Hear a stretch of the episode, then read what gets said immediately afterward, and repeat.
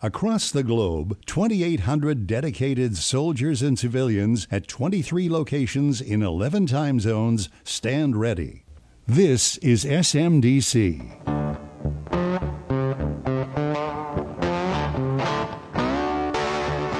Welcome from the High Ground Studio at Redstone Arsenal, Alabama. I'm Ronald Bailey. And I'm Michaela Mast. Thanks for downloading and listening to this month's podcast, the official podcast of the S M D C Global Command. The sun never sets on S M D C. We've got a great episode lined up for you for this, our very first podcast, with exclusive content you won't find anywhere else. Today we're talking news highlights, cool jobs, frequently asked questions from our mailbag, and upcoming events. So stay tuned. What if free people could live secure in the knowledge that their security did not rest upon the threat of instant U S retaliation to deter a Soviet attack, that we could intercept and destroy strategic ballistic missiles before they reached our own soil or that of our allies? Welcome to the first edition of the High Ground podcast. The High Ground is S M D C's monthly flagship news and information podcast. We'd also invite you to keep an eye out for our other special edition podcasts for deep dives on subjects and people of interest within the command. We're going to kick off this podcast with stories of interest published by S M D C. We publish dozens of articles, photo sets, and videos each month. We just happen to think these, in particular, are some of the most interesting. Okay, Ron. Jason Cutshaw has written a series of articles about the S M D C targets team using zombies as targets. So, are we just being mean to the undead or what? Nope, not an episode of The Walking Dead. So what Jason's actually been writing about is the S M D C targets team take, uh, bringing older rockets back to life. So an older rocket that might be near the end of its service life and otherwise might be scrapped, they are refurbishing and repurposing those to use as target missiles for other missile systems to shoot at, and at a great reduction in cost versus buying new target missiles. So not only do zombies make great targets, but they're also really cheap. You got it. Okay, Ron, it's time for our next topic. Michaela, for many years, Army S M D C has provided internships and other opportunities to college and university students from a number of different disciplines. Last month, you went to the charter signing ceremony for one such program specific to STEM students, something called the, oh boy, S M D C Underserved Community Cybersecurity and Engineering Education Development, better known as SUCCEED, program. I am so glad we use acronyms in the Army. Michaela, what can you tell us about SUCCEED? So SUCCEED is a mutually beneficial program for both S M D C and the students within the program. So the program offers internships and capstone research projects and opportunities to work with mentors within S M D C for students at historically black colleges and universities, specifically Alabama A and M University, Tuskegee University, and Alabama State University. Working through the internships and the research projects, we want to encourage students to work for government and industry partners after they graduate so that we can keep those, those students uh, local after they graduate. SUCCEED will engage with students to offer challenging development opportunities through cutting-edge research topics, real-world inspired capstone projects, and competitive internships with mentorship from S M D C subject matter experts. Okay, now, capstone opportunities are not paid, but internships are. So are students obligated to work for the government after they graduate because they took this paid internship? Not at all, Ron. But through the internships and the capstone research, that experience will make the students desirable to be employees in the future if they chose to work for government or industry partners. Uh, it just really builds up their resume and gives them that experience they'd need. All right, I have a question I've always wanted to know about Army space soldiers. How far can you throw a hand grenade in space? I think you may be confusing what actual Army space soldiers do with something you saw on Netflix. But what I can tell you is Army space soldiers do train with hand grenades, just like any other Army unit. In fact, soldiers from S M D C's first Space Battalion recently spent some time at the grenade range at Fort Carson, Colorado, and even invited U S Space Force and Air Force personnel along. Wait, wait, wait, wait. You're saying Space Force personnel are out throwing grenades with S M D C soldiers? So I get why it's important for our soldiers to be able to throw hand grenades, but why on earth would Space Force and Air Force personnel have to use them? Yeah, it sounded a bit odd to me too, but our own Staff Sergeant Ronstad spent a day in the field with them at their grenade range and sent us this piece to explain why it's actually important. Let's take a listen. Never thrown a hand grenade, um, so it was quite scary because I was afraid that I was going to drop it or not keep it close to where I was supposed to and doing what they were telling me to do. So it was one of those nerve-wracking things for us, but definitely fun. That's Lieutenant Ken Shay Perkins, a drone pilot with the United States Air Force stationed at Nellis Air Force Base, who for the first time threw a live hand grenade downrange at Fort Carson, Colorado, as part of a joint training exercise where soldiers from first Space Battalion, first Space Brigade, trained airmen from multiple squadrons on how to throw a hand grenade and taught them the basics of land navigation, August twenty-seventh and twenty-eighth. Major Ryan Stevenson, first Space Battalion Operations Officer, touched on the importance of the two-day joint training. Well, if you're going to operate as a land force, whether it be a space unit, logistics unit, any type of unit, you have to be able to uh, fight in the land domain. And that's why our unit's here today, uh, because hand grenade training is part of qualifying for uh, fighting uh, with a land component uh, and in an area where uh, the adversary is going to do anything they can to uh, push back against you. Uh, so our unit has to fight to get into the fight, and that's why we're here on the hand grenade range today. He also stressed the importance of inviting the Air Force out for the training. Yeah, the reason we invited uh, our Space Force uh, sister and brother units here today is uh, to give them a better picture of what Army space operations uh, are, uh, what, it, what type of training is required to be part of uh, an Army land formation, and uh, really to share the opportunity with them to build shared understanding of, of uh, you know, the, the requirements for operating in a combat environment. Lieutenant Colonel Brandon Davenport is the commander of the second Space Warning Squadron at Buckley Air Force Base in Aurora, Colorado. Like Lieutenant Perkins, he was unfamiliar with grenades, but stressed the importance of the training and getting familiar with how the Army operates, as airmen within his squadron begin to transition into the newly created U S Space Force. My young airmen, and soon-to-be space professionals, uh, in a, a term yet to be determined, uh, those space professionals need to understand what it's like to be out in the trenches and to be able to speak Army a little bit. Uh, there is that running joke about if you want to talk joint, you got to at least learn how to speak Army first. Uh, and as the Space Force stands up and the Delta Force stands up, uh, we're actually taking some of the tenets from uh, the Joint Force and from the Army as we stand up that new organization. And so as we talk about having folks in the three shop, for example, that's not, you know, three and the five are not common Uh, back shops in, in, in the Air Force, but they're going to be common shops in the, in the Space Force.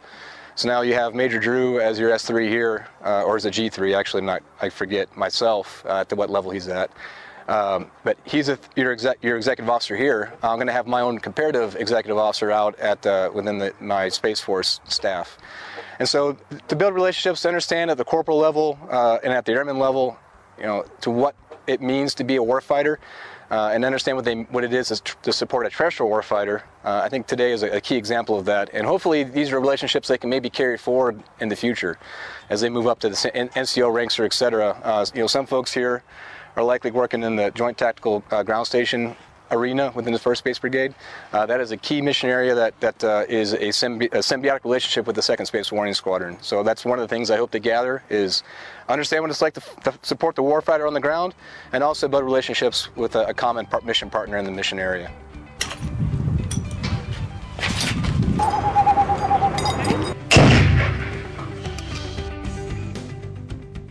All right, those were some great stories.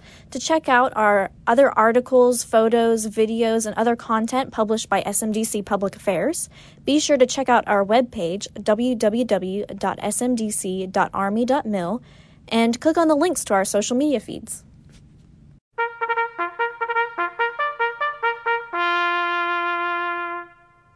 Okay, so that's actually the bugle call for mail call. So for us, that means an opportunity to answer listeners' questions here on the podcast. Since this is our very first episode, we've selected two of the most frequently asked questions we get here at S M D C Public Affairs. One of the most popular questions we get is how to become an F A forty Space Operations Officer. So let's ask Jerry Pepin at the Army Space Personnel Development Office, or ASPDO, about that. Jerry, to begin with, what is an F A forty? Yeah, so space operations, F A forties, we're a specialized grouping of officers, smaller than a you know a basic branch that you'd define as a infantry or armor officers. We are commissioned officers only. Uh, we take officers at captain, major, lieutenant colonel, colonel, and even the general officers within our functional area. So there's a wide range of uh, opportunities. So, Jerry, for soldiers already on active duty, how do they apply? Yeah, so the method uh, they would use is the Voluntary Transfer Incentive Program, or V TIP. Um, that's our primary means of gaining officers, and it's the pretty much the only way you can get into Functional Area forty if you're on active duty. So you are eligible after your fourth year of service. Again, we would like you to go to a basic branch for your first four years to learn those type of skills before you come over to space operations. Uh, H R C actually runs the board twice a year. They uh, they determine the requirements uh, by looking at year groups within you know the force. So if you're an infantry officer and you're in a year group that's kind of overmanned in the infantry, H R C will target that manning and allow functional areas to grab it. There are other functional areas. Uh, we're one of them. There are thirteen others. But, uh, you know, we look for certain things. So what you want to do is look for the N L P R message. Comes out sixty to ninety days before each board. It details all the requirements, and it has that in and out charts, who you can apply to go to, if your branch will let you out, and what functional areas are taking you in. Thanks for that. Okay, so I understand there's also a pathway forward for R O T C and West Point cadets to become F A forties later in their career. Uh, that's correct. So um, it's called Assured Functional Area Transfer, or A FAT. So this is a program that um, we piloted last year for the Army, and uh, back in February, the Army approved us to continue the program. So if you're a uh, a cadet that's a senior with a STEM degree at R O T C or West Point, you could qualify for the program. So what are we looking for? So each year we look, take uh, ten to twenty cadets, uh, again with a STEM degree, and we promise them after they go to a basic branch, because again we don't have lieutenants, we only have captain positions. So we do want you to go to a basic branch, get that four years of experience, and then we promise at the end of that four years you come over to us. So in the first, uh, it's, it's basically, for those that are familiar with the Army, it's a branch detail, but instead of going to a, a basic branch, you're going to come to a functional area. So in our first year, we uh, we put twenty cadets on uh, on contract. Uh, they are now lieutenants off at one of their basic branches, whatever they chose, uh, infantry, air defense, armor, and uh, you know we're keeping in contact with them. At the end of their four years, they will become an F A forty. Jerry, I also understand there's a way to bring folks into the Army and become an F A forty through a direct commissioning program. Yes, uh, so that's a new authority that Congress gave to all the services. Um, most of the services have been doing, uh, you know, direct commissioning um, previously, but it was limited to direct commissioning uh, doctors, dentists, lawyers, you know, those type of uh, career fields. Now it's kind of opened up that uh, if we're missing a what the Army is calling a war-winning talent in our area of specialty, which would be F A forty, we could uh, direct commission you. So if you're in the civil sector working for a, you know, a space company, be it SpaceX, Lockheed Martin, or a smaller company, uh, if you have that talent that you think that the Army needs that you don't currently see, we could direct commission you. And we could direct commission you from captain, major, lieutenant colonel, colonel. It's all based on uh, constructive credit, what you were doing in the civil sector, what uh, skills that you're going to bring back to the Army, uh, as well as your educational experience. Army astronauts actually belong to S M D C. A question we frequently get here is, how do I interview an Army astronaut? Ron, you work a lot with that. If you are an Army organization, how can you request an appearance or an interview from an Army astronaut? Too easy for Army organizations looking to interact with one of our three Army astronauts. Contact us here at S M D C Public Affairs. We have a great relationship with the astronauts themselves, but also a good relationship with NASA Public Affairs and the Astronaut Appearances Office. Because we've worked many projects with them in the past, we have a good understanding of what is possible and can help your organization craft a request that is likely to be accepted. Okay, Ron, the next mailbag question comes from me. How do I submit a question to the mailbag? Okay, Michaela, you can actually send an email to yourself, but for everyone else, if you'd like to submit a question to the mailbag for future episodes, you can find our email address at the S M D C webpage under the Contact Us tab. Please put mailbag in the subject line. If you also have questions about becoming an F A forty or request for Army astronauts like we talked about today, you can submit those to that same address. Just let us know in the subject line what you're writing to us about. So moving on to our Cool Jobs segment, we are going to be talking about Detachment one of the one hundredth Missile Defense Brigade at Vandenberg Air Force Base. Now, Ron, you're a former one hundredth Brigade soldier. Have you ever been out to Detachment one, or do you know anyone from there? Actually, the current and one of the former commanders at the detachment are good friends of mine. Last week, I reached out to them to talk about the very unique mission and the soldiers stationed there. Being old friends, we talked on for about a half an hour or so, but I've cut that down here for the podcast, so let's take a listen. So, Major Smith and Captain Luca, thanks for joining us this afternoon uh, to talk about your cool jobs. You guys and, and the soldiers there at Detachment one at Vandenberg Air Force Base definitely have a cool job, very special job. And I'd like to talk to you a little bit more about that. Um, um, Captain Luca, I'd like to start with you. What is the actual mission of your unit, and how do they physically accomplish that, their duties, their responsibilities? The mission for Detachment one is to defend the United States against intercontinental ballistic missiles by conducting support operations for our higher elements at the brigade and the battalion. My soldiers, which are known as the L N Os, liaison officers, they are the human in the loop, meaning that no G B Is, ground-based interceptors, will be launched from Vandenberg without my soldiers. So they are doing an on-off switch in order to allow for the ground-based interceptors to be allocated.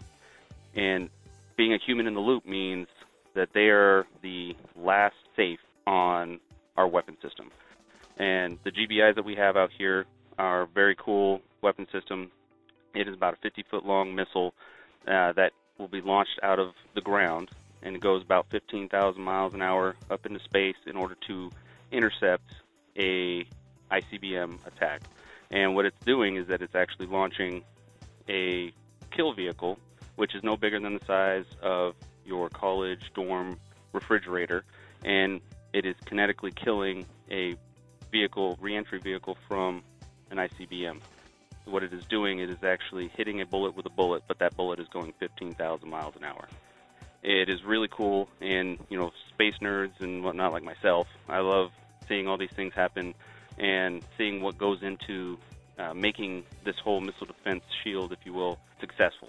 We are the missile defense shield for America, and it's, I'm very proud to be a part of that. Okay, so now that sounds like something that probably isn't done very often. So what is it more like on a day-to-day basis when they're not working with the G S D switch enabling the ground-based interceptors? You're right, yes. It's not a day to, it's not a daily thing that we are flipping the switches, if you will.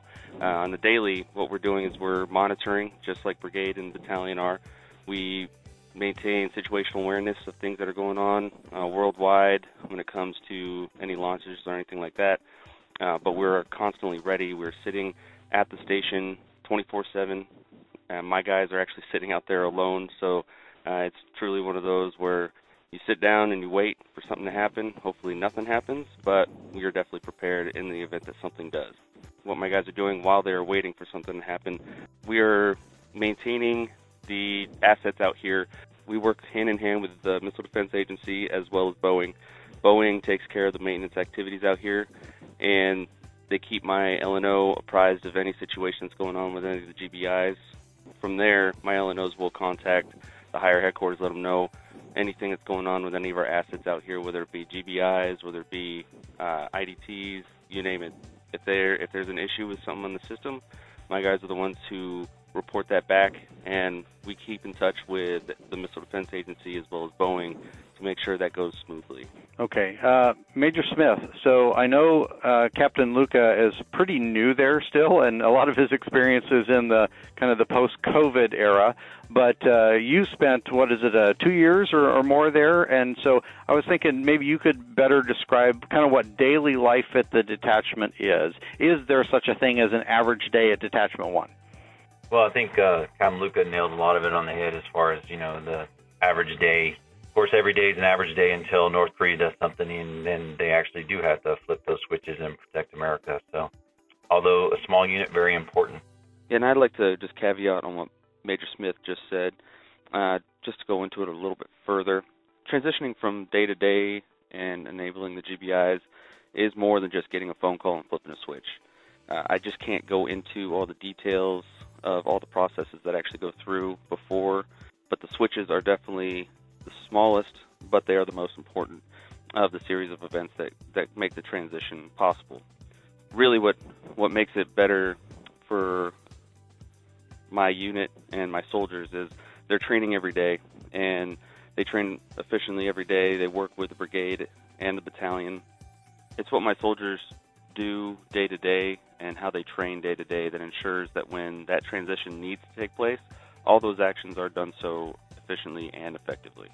Okay, so detachment in my brain translates to a smaller unit, like a platoon size maybe or something like that. What's the actual composition of your detachment? What are some of the key positions both on the administrative side as well as the operational side? So the short answer is there are seven individuals out here. Uh, used to be more. There used to be about fourteen individuals out here, but we got rid of some of the equipment. So we are back down to our original size of seven, which is comprised of the commander, myself, uh, my N C O I C slash first sergeant, which is actually uh, an E seven or sergeant first class. And then we have five L N Os or liaison officers, which are right now they are E sixes or staff sergeants. Okay, Captain Luca, we'll start with you. Living and working on an Air Force base. There's got to be some differences, similarities to being on an Army installation. How well does the wing there, the Air Force wing, support your mission? Absolutely. We are on the commander's radar. Uh, the thirtieth Space Wing commander views the G M D and the M D A as his top priority here on Vandenberg Air Force Base. Luckily, we have changed uniforms so we don't stand out like a sore thumb, which is what used to happen. So now it's one of those where we walk around and uh, we get the confused looks when we see our patches. However, the thirtieth Space Wing commander knows exactly what our mission is. So, Major Smith, during your time, uh, you obviously had a few more soldiers than Captain Luca has, but uh, what was it like walking around the installation, going to the commissary and the shopette? You know, are your soldiers...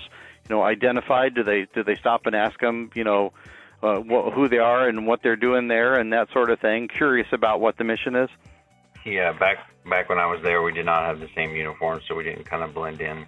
Uh, we definitely got the looks like, why is the Army guy here on this Air Force base? Um, especially if they didn't know that a mission existed, and it gave a perfect opportunity to talk about the mission and to let people know that we were there and that we had a, a vital piece in the mission, um, or on a vital mission on the base.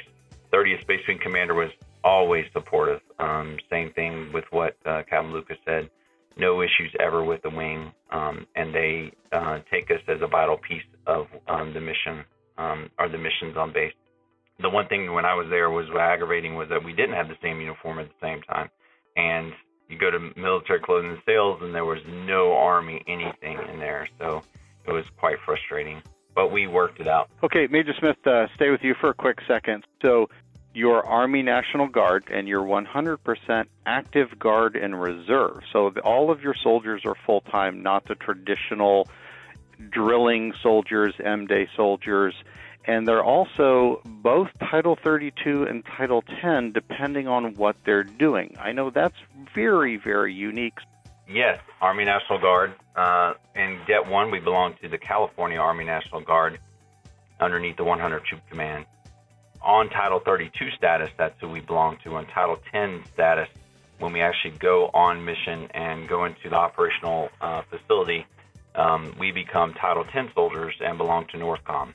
The way I sum it up is that um, all that about being a soldier, that's the Title thirty-two side, and we still have to maintain that certifications or the, those um, those things as being an Army or Army National Guard soldier. On the Title ten status, um, we have to maintain our tactical uh, piece, or our T T Ps, uh, tactics, techniques, and procedures of how to be um, that liaison officer in L and O, and they go through a certification every six months on the Title ten side.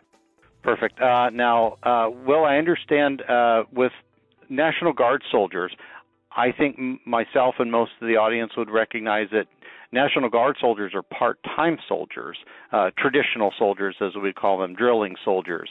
Your soldiers aren't part-time soldiers, though, are they? No. So um, regular um, National Guard soldiers are what we call M-Day, our weekenders, um, is pulling drill, which is one weekend a month, two weeks out of the summer, just as the recruiter would state it to you if you were joining. Um, but some National Guard units are active, or A G R, Active Guard Reserve, where we have a mission that has to be manned twenty-four seven, in this instance, missile defense.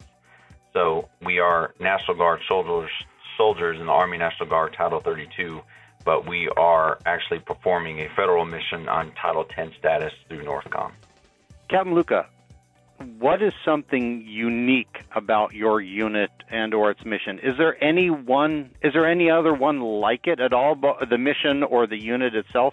You know, what what makes what you call your soldier's job cool, and how do you help defend the nation? What's cool about our mission is how vital we are to the overall defense of the homeland, I think. And a lot of my guys see pride in that, and the fact that we're able to be in the central coast of California, it's absolutely gorgeous over here. So yes, their mission itself is, is something that they take pride in. However, at the same time, they also have the ability to go see some, some really cool things. It's one of those where we feel really blessed. I think uh, I took pride in my Det one every time we had a wing meeting, thirtieth Space Wing wing meeting. I was the last one to brief, and I was able to take that time to talk about our mission. The wing commander wanted to know when we flipped the switches and how his people, from the security forces to anybody else that played a part in making sure that that posture change happened effectively, quickly, and as smoothly as possible. My guys are very professional, and they understand this mission, and they work it, and they make it run as smooth as possible every day. You know, for a matter of a few minutes, you know, the, the world revolves. On Vandenberg, the world revolves around my soldiers.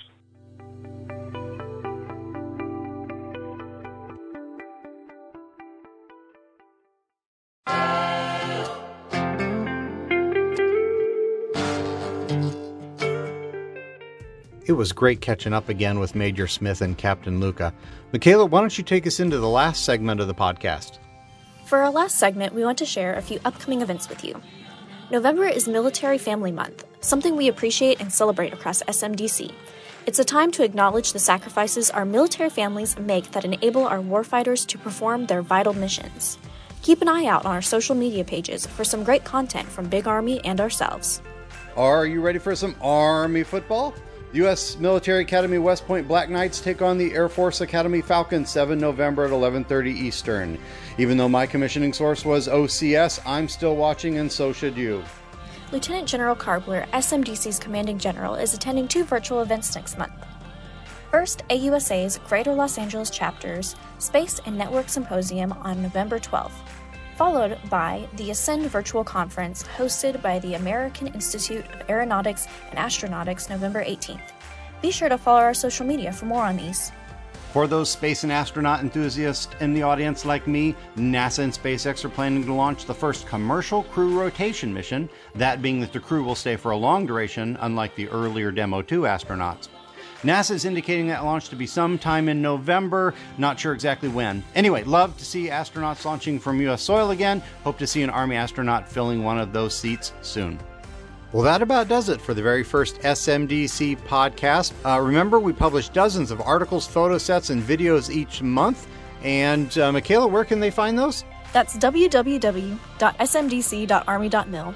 And click on that Contact Us tab to send us an email. From the High Ground Studios at Redstone Arsenal, Alabama, I'm Ronald Bailey. And I'm Michaela Mast. Thanks, Thanks for, for listening. listening. This is S M D C.